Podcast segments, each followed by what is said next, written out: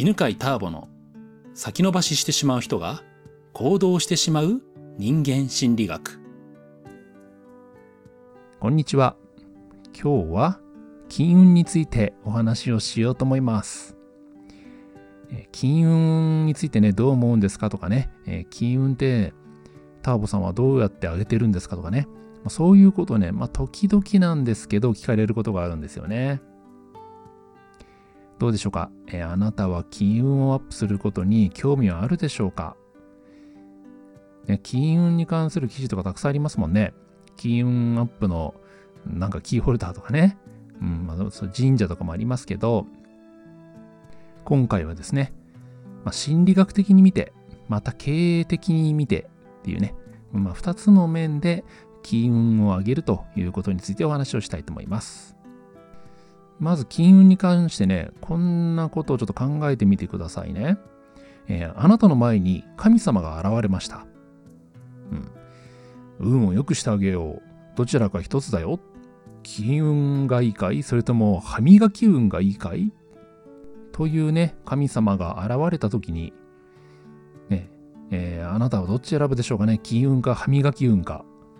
まあ、ほぼ金運ですよね。うん。で、まあ、実はね、ここにですね、運を理解するヒントがあるんですね。人が金運を選ぶのは、金運が上がったらお金が入ってきそうな気がするからですね。で、歯磨き運をね、選ばないのは、歯磨きに運なんて関係ないと考えてるからですね。だし、えー、歯磨きがうまくできるかどうかはね、運じゃなくて、まあ、方法で決まると知ってるからですね。もうできるということに関しては、運は必要ないと思ってるわけです。じゃあもしですね、歯磨き運を上げてほしいという人がいたらば、まあ、どんな人かっていうと、まあ、その人は歯磨きの方法が分かってない人ですよね。または歯磨きをうまくするというのが歯磨きの歯磨きの方法で決まるっていうのが分かってない人です。まあ具体的に言えばね、誰ですかね、まあ、歯磨きを教えられたばっかりの、えー、まあちっちゃなね、子供、うん、3歳とか4歳の子供とかね、だったらば、ね、歯磨き運がアップするおまじないっていうのを教えてあげたら、喜んでね、やるかもしれませんね。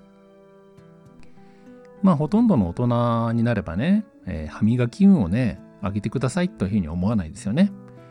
うんまあ、逆に歯磨き運を上げてあげるって言われると、何すんのみたいな、な何の話って、ちょっと怪しみますよね。というのと同じように、金運とかね、金運をじゃあ上げてあげましょうっていうふうに言われたときに、ええ、いいですよと。なんか変な怪しい話だっていうふうに思う人たちがいます。で、じゃあ、その人たちはどういう人たちかというと、お金の稼ぎ方とか、収入の増やし方とか、えー、資産の運用の方法を知っている人ですね。まあ、どうやったらはね、お金が稼げるのか、収入がね、増やすことができるのか、まあ、例えば株式投資とかね、不動産投資とかのね、まあ、具体的な方法を知っている人たちは、金運を上げるという話を聞いたときに、なんかね、歯磨き運と同じように変な話に聞こえるわけですね。なんか口頭無形な話に聞こえるわけです。えー、金運をアップさせるグッズをね、買うならば、まあ、収入の増やし方とか資産運用のね、方法を学んだらいいのにっていうふうに思うんですよね。まあ、つまりね、えー、まあ、資産運用の専門家とかね、不動産投資の専門家とか、まあ、それからね、経営についてね、もう熟知している人からすると、金を上げるっていう必要って、まあ、ないわけですね。ではね、結局、えー、運とは一体何なのか。まあ、もっと言えばね、人にとって運というのは何かというとですね、それは自分ではわからない要因のことなんですね。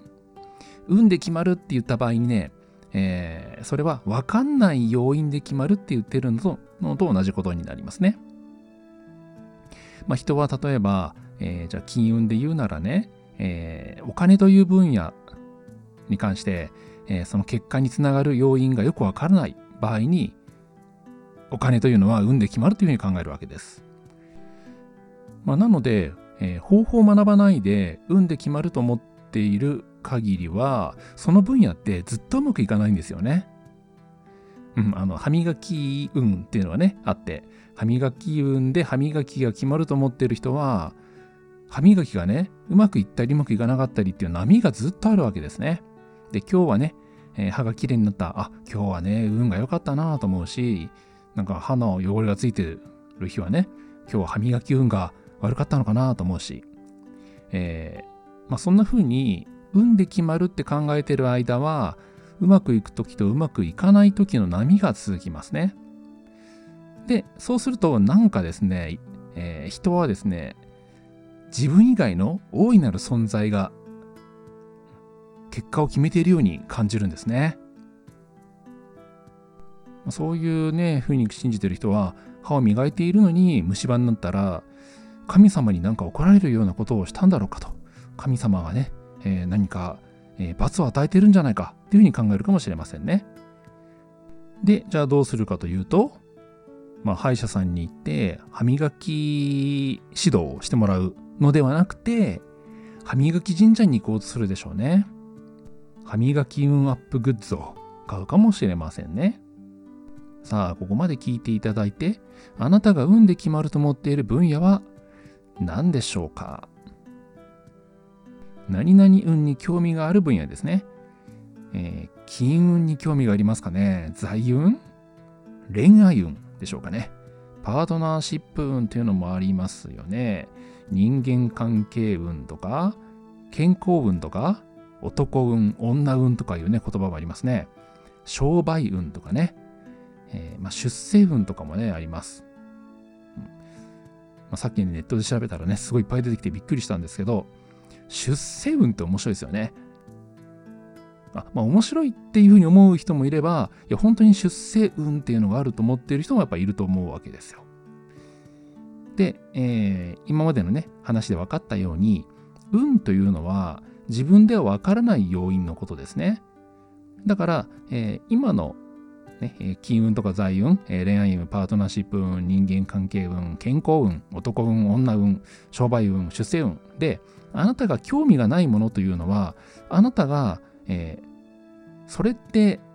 謎の要因で決まらないよねって。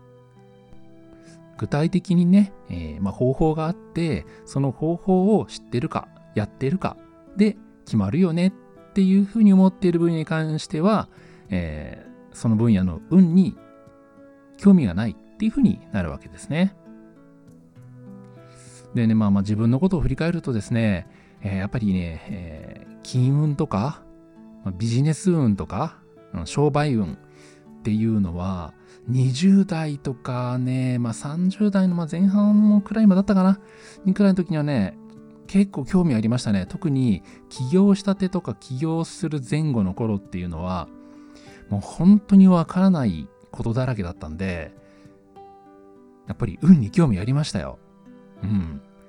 なんかね、神様にお願いするとかっていうことはまあしなかったけど、うん、神様が決めるとは思ってなかったけど、何か見えない運気みたいのがあって、うん、なんかそれを引き寄せる方法でどうしたらいいのかなっていうふうに考えていましたね。だからまあそういう時期というのはうまくいかないですよね。うん、だって運について考えていて方法について考えてないんですよ。方法を自分で学ぶっていうことをしてないんですよね。まあそれがねどうして変わったかというとやっぱ成功してる人にお会いしたんですね。で成功してる人が言ったのはね勉強しろということを言ったんですよ。僕があまりにもね経営の知識がなかったんでねちゃんと勉強しなさいというふうに言ってくれたんですね。まあそこからまあビジネスの本経営の本をねえー、もうたくさん読むようになりまして、で、分かったのは、経営をうまくいかせる方法というのは、まあ、ちゃんとあるんですよ。存在していて確立されてるっていうことを知ってですね、まあ、そこの辺から、えーまあ、金運とか財運とかビジネス運、出世運、商売運っていうものに関して興味がなくなりましたね。運じゃなくてね、法則とか方法に興味が移っていったんですよね。まあ、それでね、今こんな風にお話をしてるっていう、そんな風にもつながっていますね。はいはい。で、えー、運というのはね、自分ではわからない要因だっていう話をしました。ということは、2つね、法則が生まれるんですよ。で、1つ目ね、自分は何々運が悪いと思ってる人はその分野が苦手とか下手っていう、ね、法則があります。まあ、例えば私はね、えー、商売運が悪いんですよっていうふうに思ってる人は、まあ、商売が下手ってことですよね。金運が悪くて、ね、えー、銀行の預金が全然ないんですよっていう人は、うん、お金に関する知識がない。まあ、お金の運用が下手っていうことですね。だし、例えば男運が悪いとか女運が悪いっていうふうにね、まあ、いうのを聞いたことありますけど、まあ、それって要するに、パートナーシップ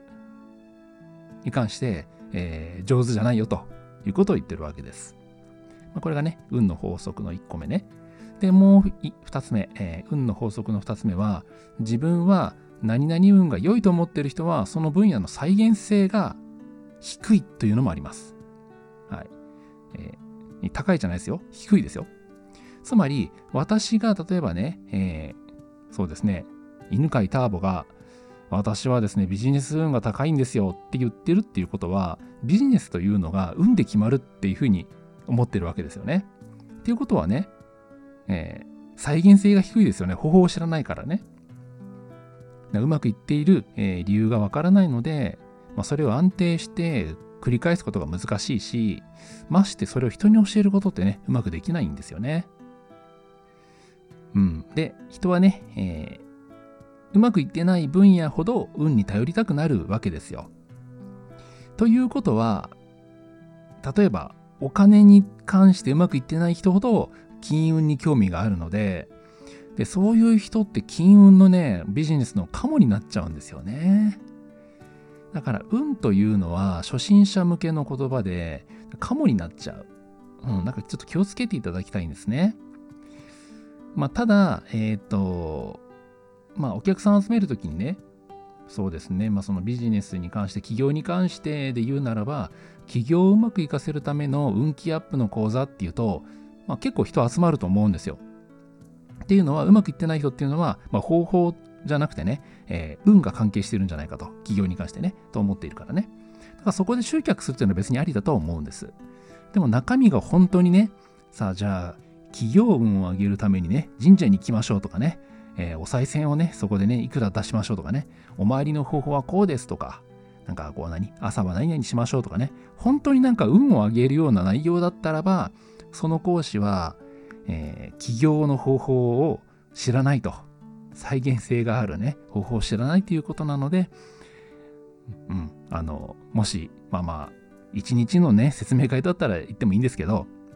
本講座10万とかするようなね、高い講座には行かないようにしましょうね。はい。ということで、今日は金運についてお話をしました。